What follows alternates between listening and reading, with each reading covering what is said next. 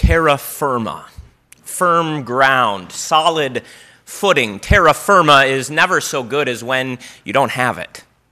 This past summer, we were out in the Outer Banks of North Carolina, and the waves were rolling in. And my boys and I had the idea that it would be fun to boogie board. You know what boogie boards are, don't you? It's like half of a surfboard. We would look out, and we would see other people who knew what they were doing, and they would ride those waves in, and it looked great. It looked like a lot of fun. And so we got the idea that we should do it. And at first, we were in kind of the real shallow part, and so the waves would roll in, and they would push us in to firm ground. And once you get back on firm ground, everything is fine, everything is great. But when you're out there in kind of no man's land between the waves and the shore, you don't really have good footing. Now, when you're little and you're light, those waves just push you across the top, and the boogie board floats pretty nicely. But when you're a little bit bigger, like me, you're a little denser, your bones have a little more mass, well, those boogie boards don't quite hold you up. And every once in a while, a real big wave would come in, and I would kind of just float up over the top, and then I would watch down the beach, and I would see these other guys, older than me, who were surfing down those waves, and I thought, I can do that. I can do it. So the next time a big one came in, there I went down the wave on the boogie board, and it was great. I didn't need terra firma. I didn't need firm ground, because riding the waves was fun. Until the next day, when I went back out there with a lot less caution, and I thought, hey, I did it yesterday. I bet I can do it again. But the problem was that day, that second day, the waves were a lot bigger, and Sam can probably remember this. That first wave that came in was awesome. It was huge. It was big, and it picked me up, and it threw me down, and the boogie board went shooting out from underneath me, and I went down under the breaker, down with no terra firma beneath, and that wave rolled me over and over and over, and I popped up out of the water, and I said, all right, that's enough. That's enough. I came back on land, and Sam, I think, suffered the same fate as me because, you know, when you're a kid, you listen to your dad, and if he says you can do it, then you go for it. We came back on the land, and we thanked God for terra firma, firm ground, solid footing. Now, I tell you that story because I want you to think of the importance of a firm foundation, of something solid. It's easy to take that for granted when you're not standing on the ocean's edge. It's easy to take it for granted when you're not floating and moving up and down and the waves aren't crashing over the top of you and rolling you in the surf. When everything is calm and everything is fine and everything is nice, we don't think about terra firma. We just walk. And we just live. And we just go along. And everything is smooth and easy and nice. But life isn't always smooth and easy and nice, is it? And when those breakers roll over you, it's really nice to know I have terra firma. I have something that's solid, something that's sure, something that's certain, something that isn't going to give out underneath me and cause me to sink down even further. What we hear Jesus talk about today is a time when the waves will be rocking and rolling, when all the earth will be shaking. And in the midst of all of that, Jesus says, hang loose. Not because you're going to surf, but Jesus says, hang loose because you have something firm. You have terra firma. Though the heavens and the earth pass away, my words, Jesus says, remember this, my words shall never, ever pass away. Now, when everything is smooth and everything is nice, we hear that and we say, oh, that's good. Jesus' word is firm. How firm a foundation, O saints of the Lord, is laid for your faith in his excellent word. Yes, I know that Jesus' word is sure and certain. But when the waves of life are crashing all over you, and you're spiraling around underwater, so to speak, all of a sudden, that promise means a lot more, doesn't it? When you can come up out of the water and you can actually establish your foot on something that won't move, something that won't give away underneath you, something that won't sink down, something that won't disappear even when everything else is fading away, then you give thanks to God for having terra firma. What Jesus was speaking about with his disciples, we kind of jump in right to the middle. But he's talking about a time when the end of the world will seem to be coming upon them. And there's some debate here, right, whether Jesus is talking about the final day, the end of the world, or if he's just talking about an end, you know, without the definitive article. I think it's helpful to see that Jesus was talking about the end of the world as they knew it. You can remember a good acronym this morning. Jesus was talking about Teotwaki. Have any of you heard that acronym before? Usually acronyms have to be like familiar to you to help, but this one is so strange that I think you can remember it. Jesus is talking about the end of the world as we know it. Teotwaki. Teotwaki. Now, many of you will scratch your head and say, so what? The point of remembering this, that Jesus was talking about the end of the world as they knew it, is so that when you go through things like this, as we all have, I think the past couple of years have certainly been times where the waves of life and the uncertainty of the future and things that we thought were really solid and really firm, that we could build upon, that we could trust, are suddenly taken away. What do you do when the end of the world as you know it seems to crash upon you?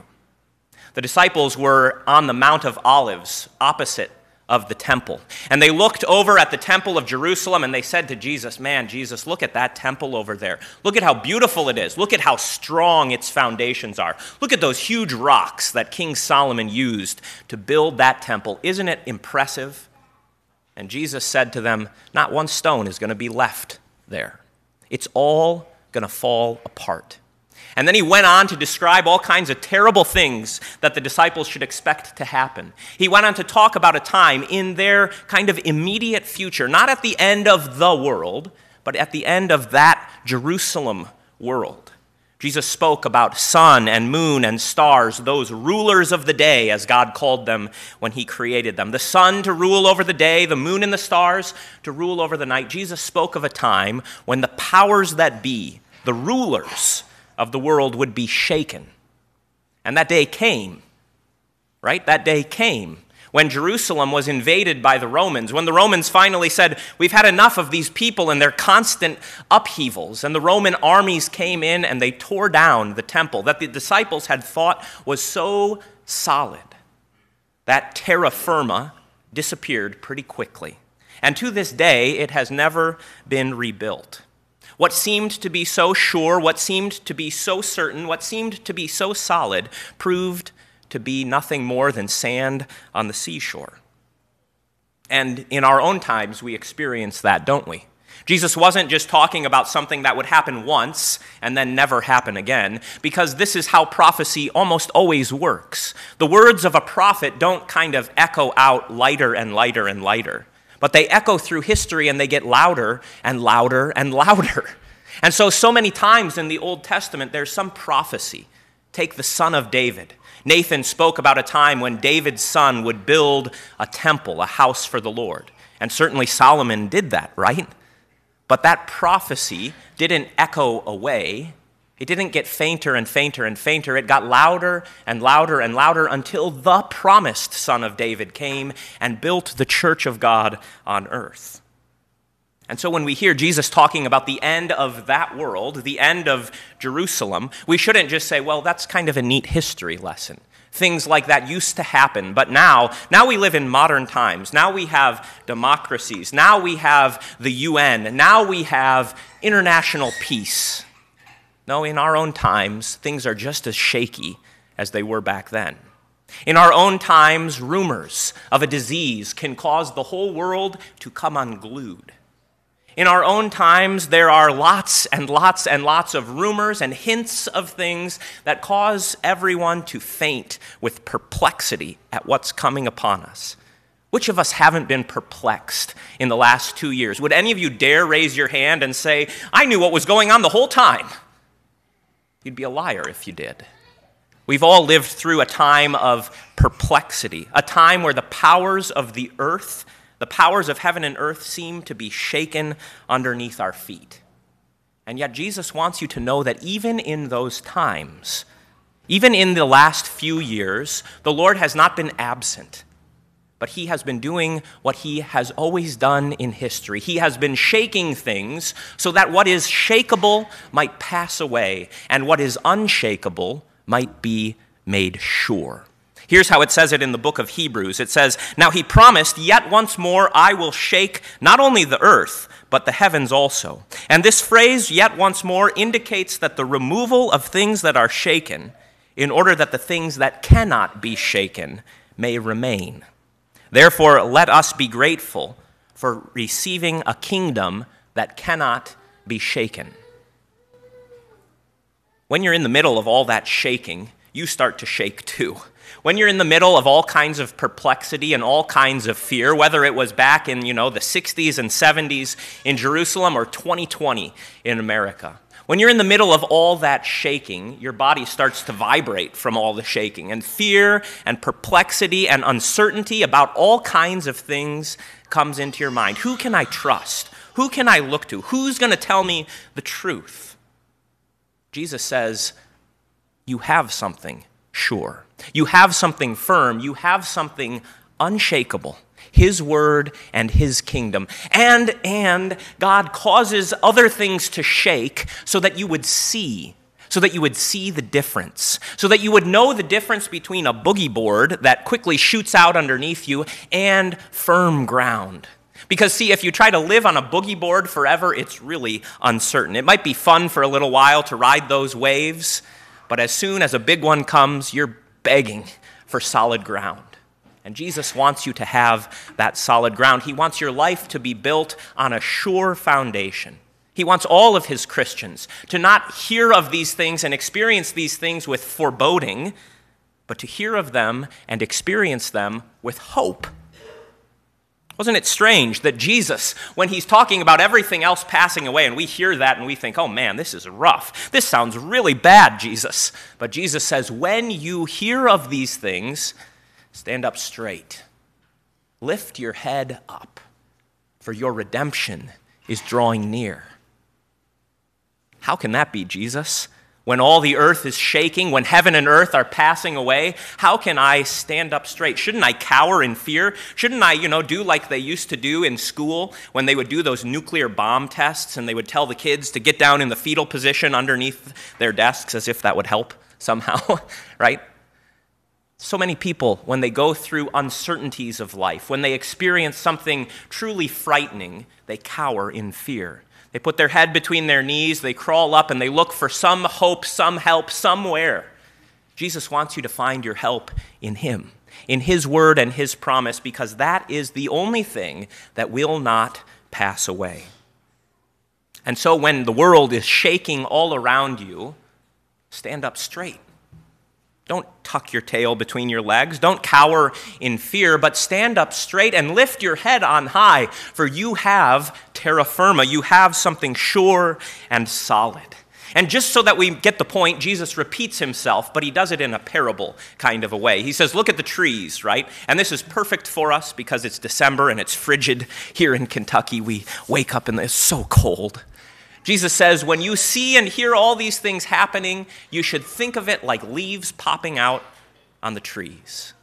When you see the leaves popping out on the trees, you don't tuck your tail between your legs. You don't hide in fear and terror. You think to yourself, summer is near.